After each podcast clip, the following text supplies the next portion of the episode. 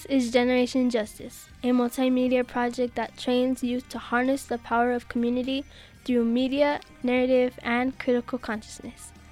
I'm Isabel Becerra. And I'm Zen Dixon. Tonight we look at ways New Mexicans are working to secure immigrant rights and improve our democracy. That's right. We will learn about New Mexico Dream Team's campaign, education, not deportation, and the legislation to look out for with Luis Leiva and Fernanda Banda. And Maria Perez from Common Cause New Mexico tells us about ranked choice voting and how Albuquerque can get on board. And don't forget about our very informative community calendar where we will be sharing upcoming community and legislative events. But first up, we share an oldie but goodie. Here's Earth Angel by the Penguins.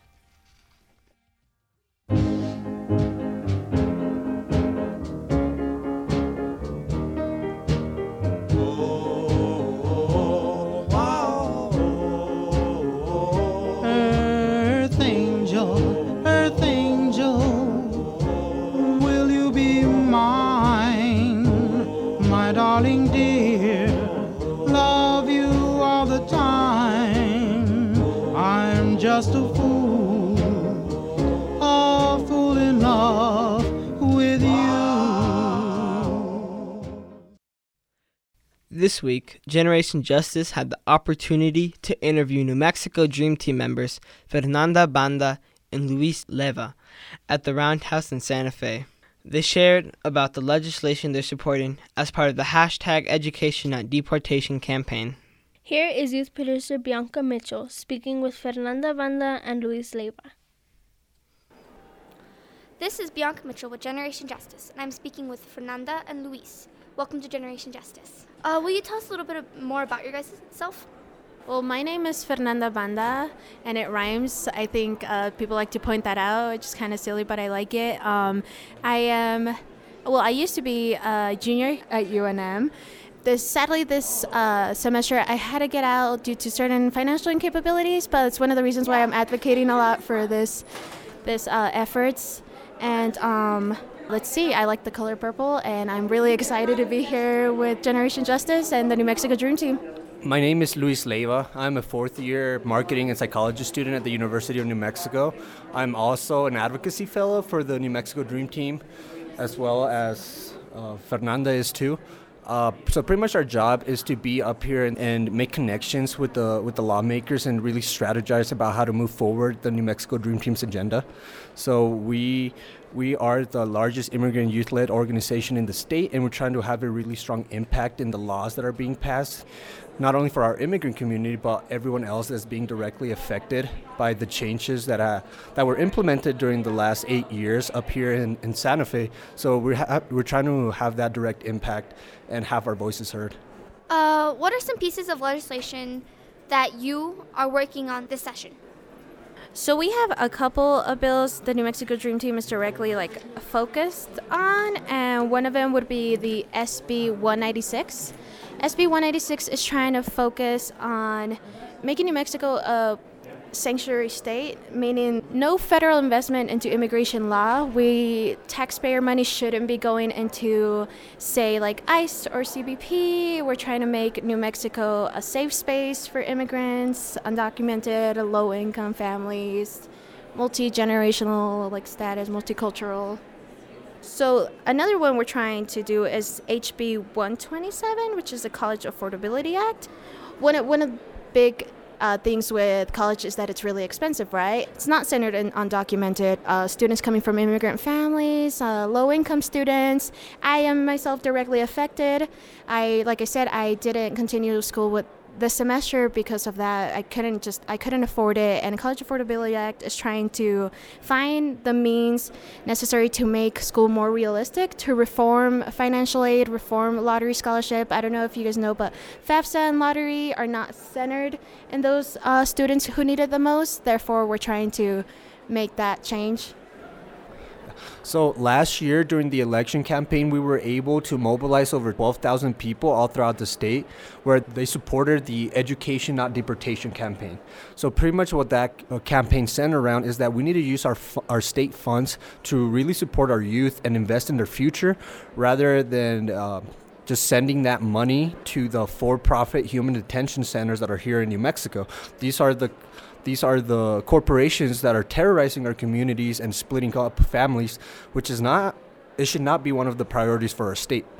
We're trying to create those tangible changes during this legislature campaign, where we can actually um, bring into into action what we promise for our community. Right, our education not deportation campaign focuses on bringing those those bills into the House and implementing them into law. Like Fernanda said, we are working on cutting those state funds from federal immigration law as well as creating a more affordable college experience for all students.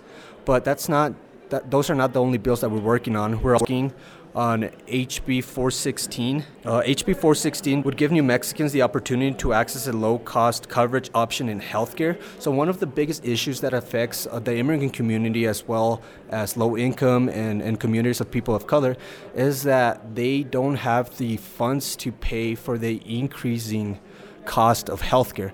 So this buy-in will allow the 180,000 New Mexicans that can't afford healthcare to to have that option and learn how to navigate the healthcare system. We're also working on HB 159, which is the multicultural education framework. So a very popular topic in the legislation this this term is the Yazzie Martinez lawsuit. So, so this lawsuit ruled that at-risk students, so bilingual students, uh, low-income students, disabled students, students that come from low-income families, were not being properly taken care of by, by our state, by our education system. They were lacking the funds to really be able to thrive in their education. There are several bills that are being pushed through the legislation that will will help solve the, this issue. And the multicultural education framework would create a multicultural and multibilingual framework for public schools to really be able to allocate those resources towards students that are bilingual and towards students that come from multicultural families. So it's it's one step in the right direction towards fixing all the issues that were created over the last 8 years. The last bill that we're also working on is SB 340. So this bill will pretty much tackle the the institutional racism that's being implemented in a lot of institutions that are being funded by the state.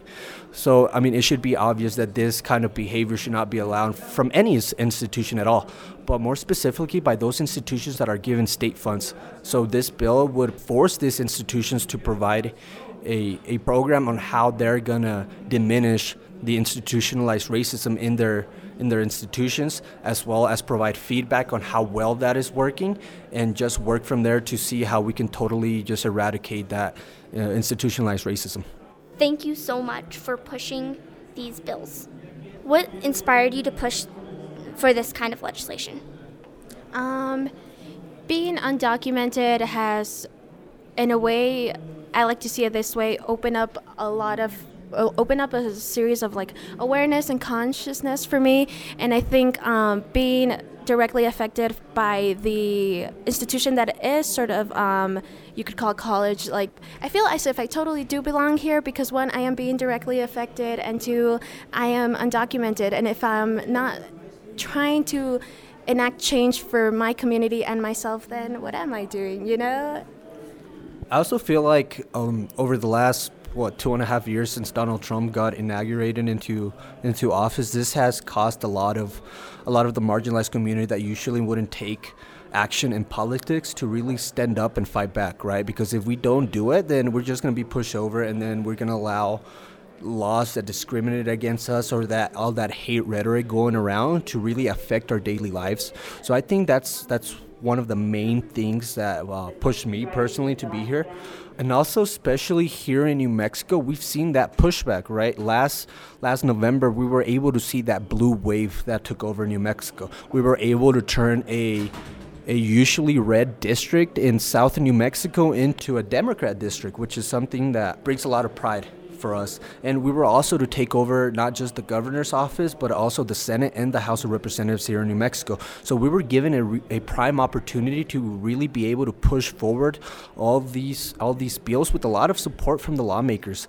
So it was it was really that prime opportunity to really be able to get everything done and also take advantage of those 12,000 people that we were able to mobilize through our education not deportation campaign because they want to see these changes as well. They are the voters that created this change, right? We are the faces of those voters. We are, we are here working one on one with the legislators to implement these changes, but really they're the ones that said what they what they wanted different in our state. So I think that's something very important to keep in mind. Can you give us an update on where it the bill is in the process of becoming a law? So right now, uh, SB 196 which is the one that cuts state funds from implementing federal immigration law, that one has been approved in the Public Affairs Committee in the Senate.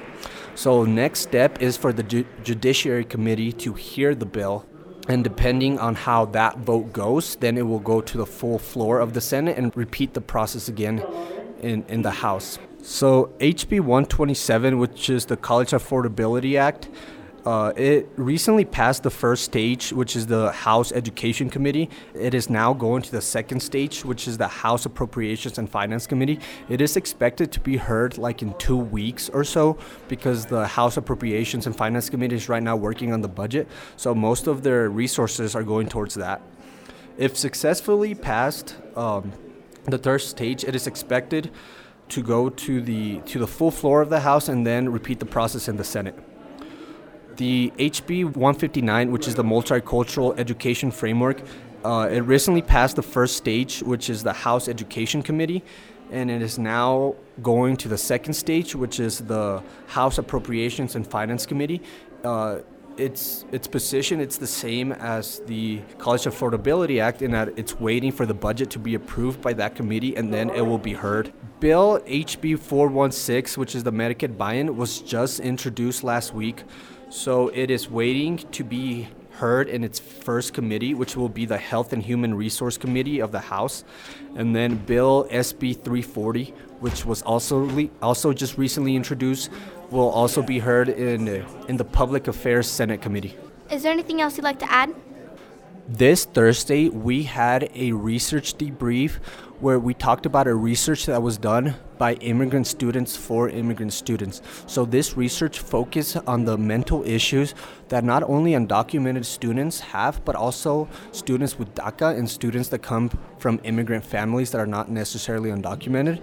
So we know that the problems that are being incurred by our community can cause a lot of mental health problems, but there hasn't been any research that scientifically touches into it and looks into it. So, uh, for the first time, the New Mexico Dream Team's Undocu Research project was able to look into the issues alongside the Tree Center to be able to come up with uh, with that scientifically IRB approved research that we presented to legislators so they can know how the bills that are, we are pushing forward in our education on deportation campaign will not only better just the overall lifestyle of New Mexicans here in New Mexico, but it will also address those mental health issues that are being that can be incurred by the by, by immigrant students and immigrant youth in general. We would also like to encourage for everybody to text um, NMDT to 877-877 for any updates and information on how the legislator is going and for NMDT. Thank you so much. I feel that it's extremely important for these bills to become laws because there's so many people out there that don't deserve to be treated the way they are and I just feel like it's extremely important. Thank you. I'm Bianca Mitchell with Generation Justice. Fernanda Luis, I think your organization is absolutely amazing. I am so excited to see changes in college affordability. That caught my attention because education is so important to me and especially to this state. Thank you so much, Dream Team. Thank you, Fernanda and Luis, for talking about the bills you're trying to pass for college and immigration. I'm glad you talk I'm glad you talked about how you're trying to make college education more affordable and reasonable because it directly affects my future and others who want to pursue college. If you want to find the research Luis spoke of, visit United We Dream slash research. Our next song tonight is by Carlos Santana, Maria Maria featuring the Product G&B.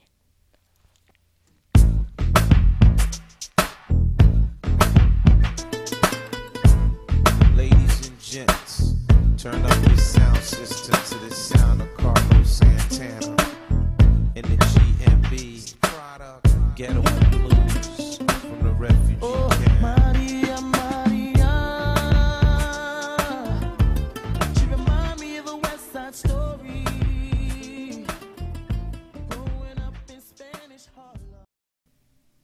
Maria Perez was born and raised in Ecuador. She immigrated to the United States and earned a BS in biology, a master's in Chinese medicine, and recently a master's in public health. Maria is now the campaign manager at Common Cause New Mexico. Maria has been working on bringing ranked choice voting to Albuquerque, which may be a cheaper and easier way to engage voters in upcoming elections. Now, here is youth producer Ludala Awad speaking with Maria Perez. This is Ludella Awad with Generation Justice, and I'm speaking with Maria Perez of Common Cause New Mexico. Maria Perez, welcome to Generation Justice. Thank you, Ludella. So, uh, will you tell me more about yourself? About myself, I um, come from a background of uh, working on health equity and health policy for some time.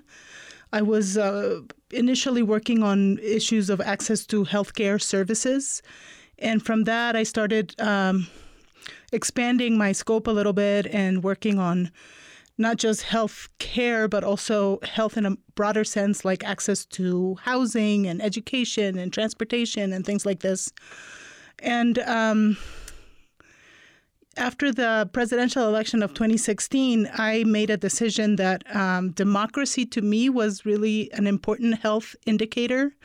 And I felt that we were in great danger of losing our democracy, of our democracy being eroded, and which is what we've seen in the last couple of years. So I decided to uh, start working specifically on democracy and on working on strengthening our democracy as a way to achieve community health. And what's what's really important about the job that you do in, um, with Common Cause New Mexico? What I find really uh, important and heartening about my work is that I get to work with communities. A lot of my work is done at the local level, at the municipal level, and I get to work with people on the ground in their communities on uh, reforms, election reforms specifically, that help local local elected officials um, have more be more accountable to their constituents, and their constituents being able to elect their elected official in a way that that elects people who actually have the support of most uh, constituents. So that is what I really love about my work is that I get to help communities strengthen their democracy from the ground up at the grassroots level. Will you tell us about uh, ranked choice voting and how it works? Sure. So ranked choice voting is a really simple change to the way we do elections, but it has a very deep impact. So the way that it works is that on election day, you get your ballot, and instead of just picking one candidate, you get to rank all candidates in order of your preference. So you get to pick your favorite candidate, and then you get to d- determine who your backup choices are. So if your favorite candidate can't win, because not enough people like that candidate the best, you get to choose your second choice, your third choice, and so forth.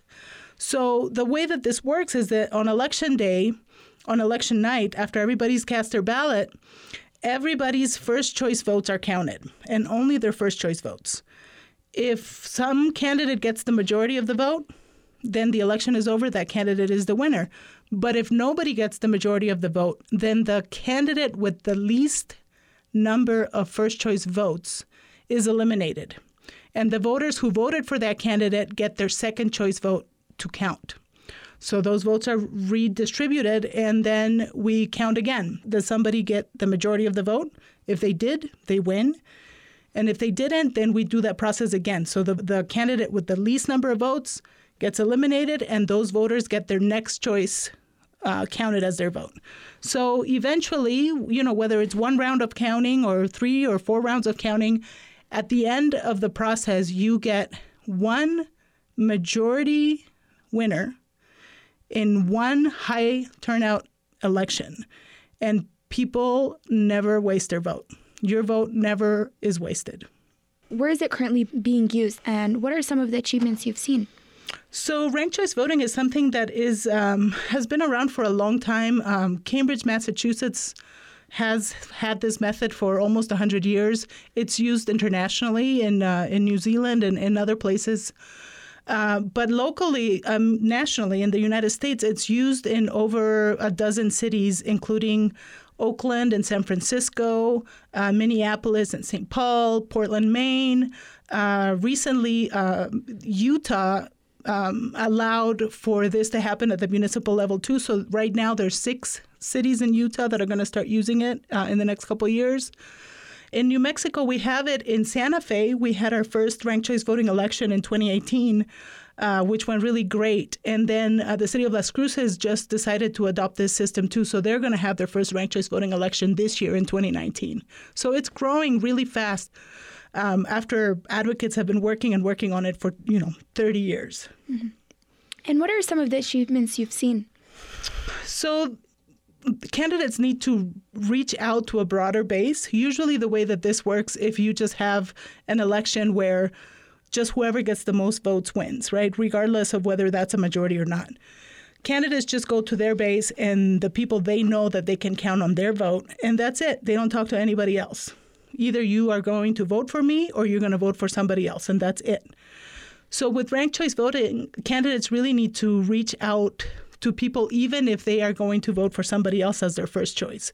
So, an achievement that I see, and I saw this really clearly in Santa Fe, is that the candidates really worked really hard and they would knock on people's doors even if they had somebody else's sign on their lawn. And they would say, I see that you are going to vote for my opponent. But your favorite candidate and I have worked together on X issue, and I would like to ask for your second choice vote. So it really helps um, educate the public because candidates are actually knocking on everybody's door and telling the, everybody about what their platform is and what they believe in and what solutions they have for the community. And so voters are engaged and voters are thinking about not just who they're going to vote for, but who is their second and third choice. So that is really the, the key achievement that I see is, is sort of like a civic engagement on the part of the voters and additional effort on the part of the candidates to be accountable to the whole community. Mm-hmm. And what has been the response from candidates? I mean, you know, some candidates like like it more than others, uh, but overall, you know, in Santa Fe, I did interviews, follow up interviews with candidates, winning and losing candidates after the election, and overwhelmingly, they really enjoyed ranked choice voting. They felt that that it was really great not to have to limit themselves to who they talk to. Being able to talk to all voters was uh, really great for them. Another thing that we saw in Santa Fe is that, you know, candidate forums and candidate debates, we had so many of them. There was such a demand for them because voters wanted to learn about all the candidates. They wanted to choose like who their second, third choices were going to be.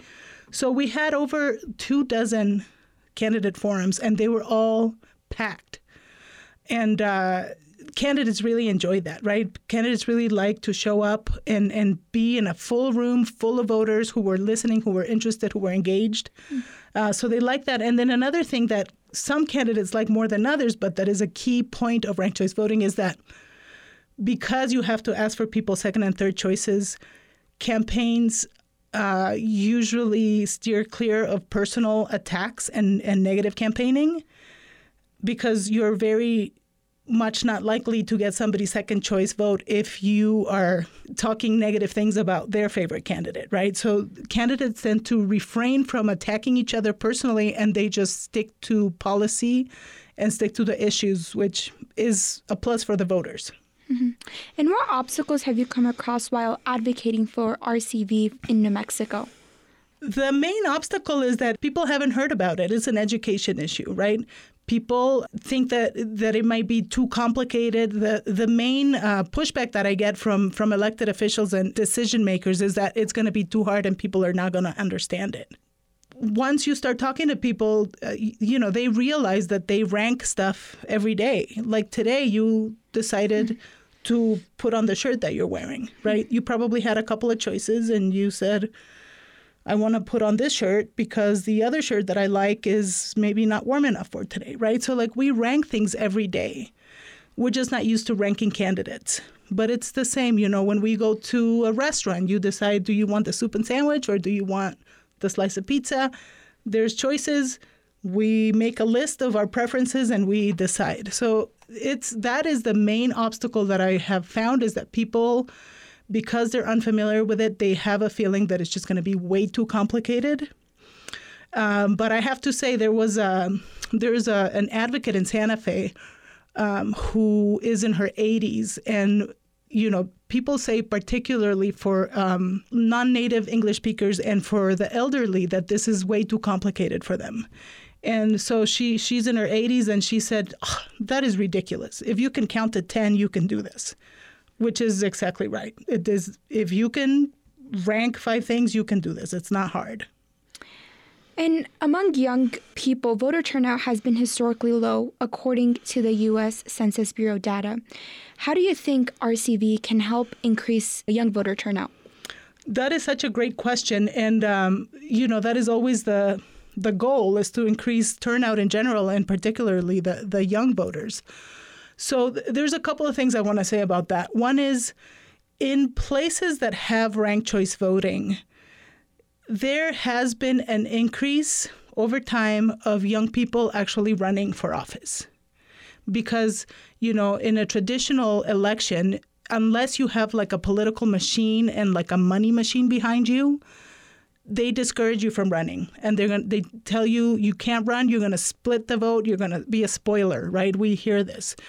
With ranked choice voting, the split vote and the spoiler effect is gone. So people can run without much money and without much of a machine behind them.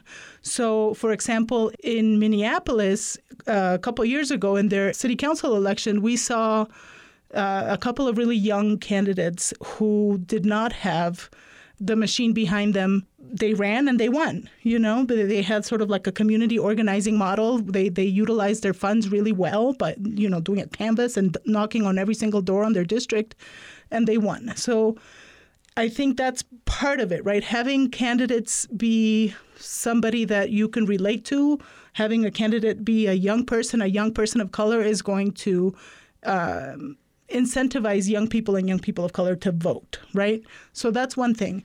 The other thing is, I think that just because uh, ranked choice voting incentivizes uh, more of a conversation, it incentivizes people to be engaged and to ask questions and to learn about the candidates. Candidates are going to be more likely to come to your door uh, and talk to you about their vision. I think that that also will engage uh, young voters.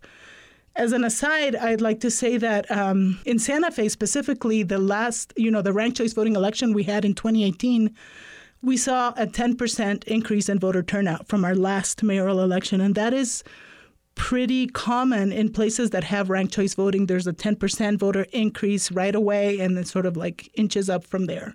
So I can't tell you right now how many of those people were young voters, but presumably somewhere. And in, in any case, there was an increase in voter turnout. Mm-hmm. So tell me about what's happening to RCV in Albuquerque. So, right now, I am working with a group of Albuquerque residents who are advocating to get uh, ranked choice voting adopted in Albuquerque. As per New Mexico state law, Albuquerque can now um, actually adopt ranked choice voting, and it could be done through a simple council vote. They can uh, vote on an ordinance to change the way that our that our elections are right now in Albuquerque from a separate runoff election to a ranked choice voting election, which is just one uh, one round of voting uh, gets you that majority winner. So uh, what's happening right now is that this group of residents uh, they're they're very involved. They're reaching out to their council members throughout the city. They're um, asking for support. They're looking for champions to introduce this ordinance into the council the you know we've gotten a, a, lot of good responses from council members. There seems to be energy behind this, so I am optimistic that we can get it done. The deadline to get this done uh, would be before June 30th. The city of Albuquerque needs to let the Secretary of State's office know by that date if they're going to do ranked choice voting. So we have a, a you know a couple months to to move this process uh, through council. Um, if it's done, if we can get it done by June 30th, then the next election in Albuquerque, which will be uh, in November of this year of 2019, uh, would happen with ranked choice voting. So there's an advocacy effort. It's very active right now. If any of your listeners want to get involved, uh, please do. Please get a hold of me, and uh, and let's get it done. Let's do it. Where can people find more information? So I am very happy to talk to anyone and everyone about this. Uh, you can reach me at m Perez. My name is Maria Perez. So m Perez at commoncause.org. You can give me a call at 505 550 0647. There is information at the Common Cause website, www.commoncause.org. And also, you can find information, there's a wealth of information at fairvote.org. Uh, they're a national organization that has been leading the way on ranked choice voting. But yeah, there's lots of information. I am working with a number of Albuquerque residents from all districts in the city. We meet on a monthly basis and we you know we have like a work plan and we're um, we're working on getting city council members on board with this um, doing presentations all these sorts of things. So that's how you can find more information. Definitely reach out to me and i would love to connect you with other people who are working on this. Or if you just want more information uh, for your own sake then i'd be happy to talk to you as well. And is there anything else you would like to add?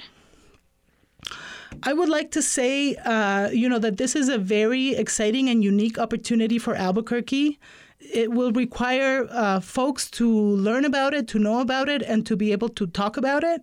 But we can get it done, right? We can get it done in the next few months. Uh, the next election, which is in November of this year, could happen with ranked choice voting, which would be really amazing.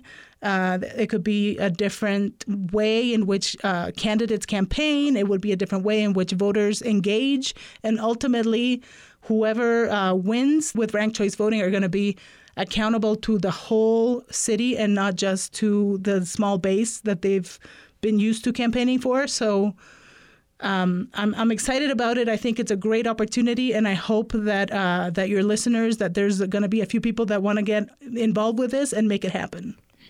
Thank you so much for being here with us. Thank you. Thank you, Maria, for sharing this very valuable information with us and for sharing a voting option that will help new candidates gain more recognition and popularity. I feel this voting option can and will help many young people feel more confident and empowered to run. Thank you, Maria, for your amazing interview. I really liked when you said that you see democracy as a marker of health, and I am looking forward to seeing changes in our voting system. Genius idea. Thank you. Up next is Community Calendar. But before that, here's a lit gem that we want to share with you. Here is Voice Your Choice by the Radiants. Ladies and gentlemen, presenting the Radiants. What's your choice? What's your choice? What's your Tell me who do you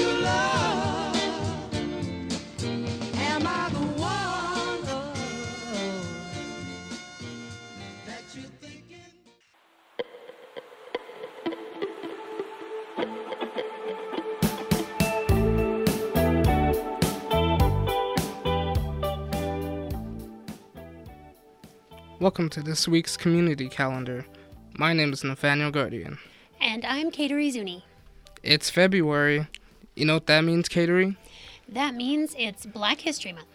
And to celebrate, we have some community and legislative events to share. What's up first? Well, our first event tonight, we have the Support HB 51 Lobby Day with Respect New Mexico Women, which is hosted by Respect New Mexico Women, Progress Now New Mexico, Young Women United, Equality New Mexico, and the NM Religious Coalition for Reproductive Choice. On Thursday, February 14th at 8 a.m. to 1 p.m., you can learn about the HB 51 bill to decriminalize abortion in New Mexico, which will be held at the Roundhouse. For more information on this event and to register, visit respectnmwomen.org. For our second event, we have the encore performance of We Saved Ourselves Africans and the Abolition of Slavery. This presentation brings to light the mutinies that happened on slave ships, uprisings across the colonies, and armed struggles against colonizers on the African continent. When and where is this happening, Nathaniel? Well, Kateri, you'll be able to catch this event on February 21st at Siembra Leadership High School from 6:30 p.m. to 8:30 p.m. Thanks. And our next event is the Black Lives Matter March. This march is a reminder that Black lives matter and that we demand justice for those who have lost their lives for no reason other than being black in America. The march will be held on Saturday, February 23rd, starting at 5 p.m. at Century 14 in downtown Albuquerque. For more information, you can go to the Facebook event page, Black Lives Matter March.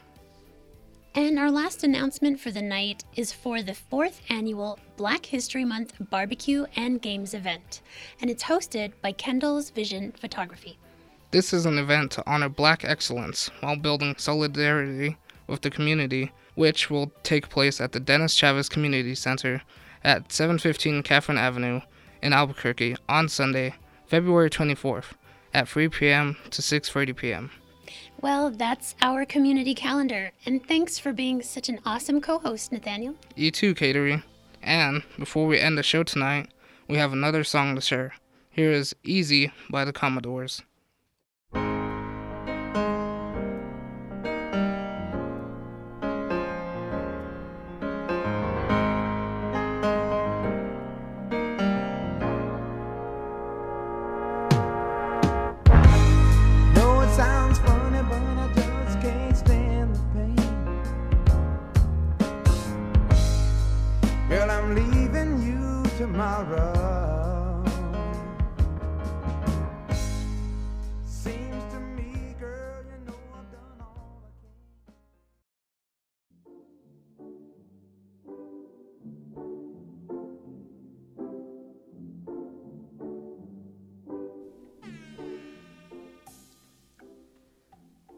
We hope you've enjoyed this hour of working toward justice.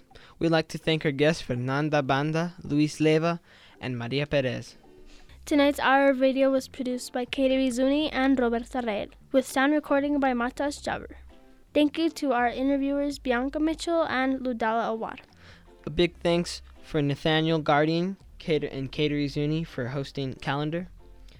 We want to give a big shout out to all of our youth producers. We cannot do what we do without you. Generation Justice would also like to thank KUNM for bringing the voices of young people to you, KUNM listeners. Our website is generationjustice.org, where you can check out all of our multimedia work and listen to our podcasts, which are also available on SoundCloud and iTunes. We're also active on social media platforms like Facebook, Twitter, and Instagram. Generation Justice is funded by the W.K. Kellogg Foundation, with additional funding from the McCune Foundation, the Con Alma House Foundation, and of course, all of you who have contributed to our project by visiting our website and clicking Donate. Our opening song is Youth of a Nation by POD. I'm Zan Dixon. And I'm Isabel Becerra. Coming up on KUNM is Spoken Word, so stay tuned and join us next Sunday at 7 o'clock. We have some more jams to share with you. Here is Emotions by Mariah Carey, followed by Do for Love by Tupac, and The Times They Are Changing by Bob Dylan.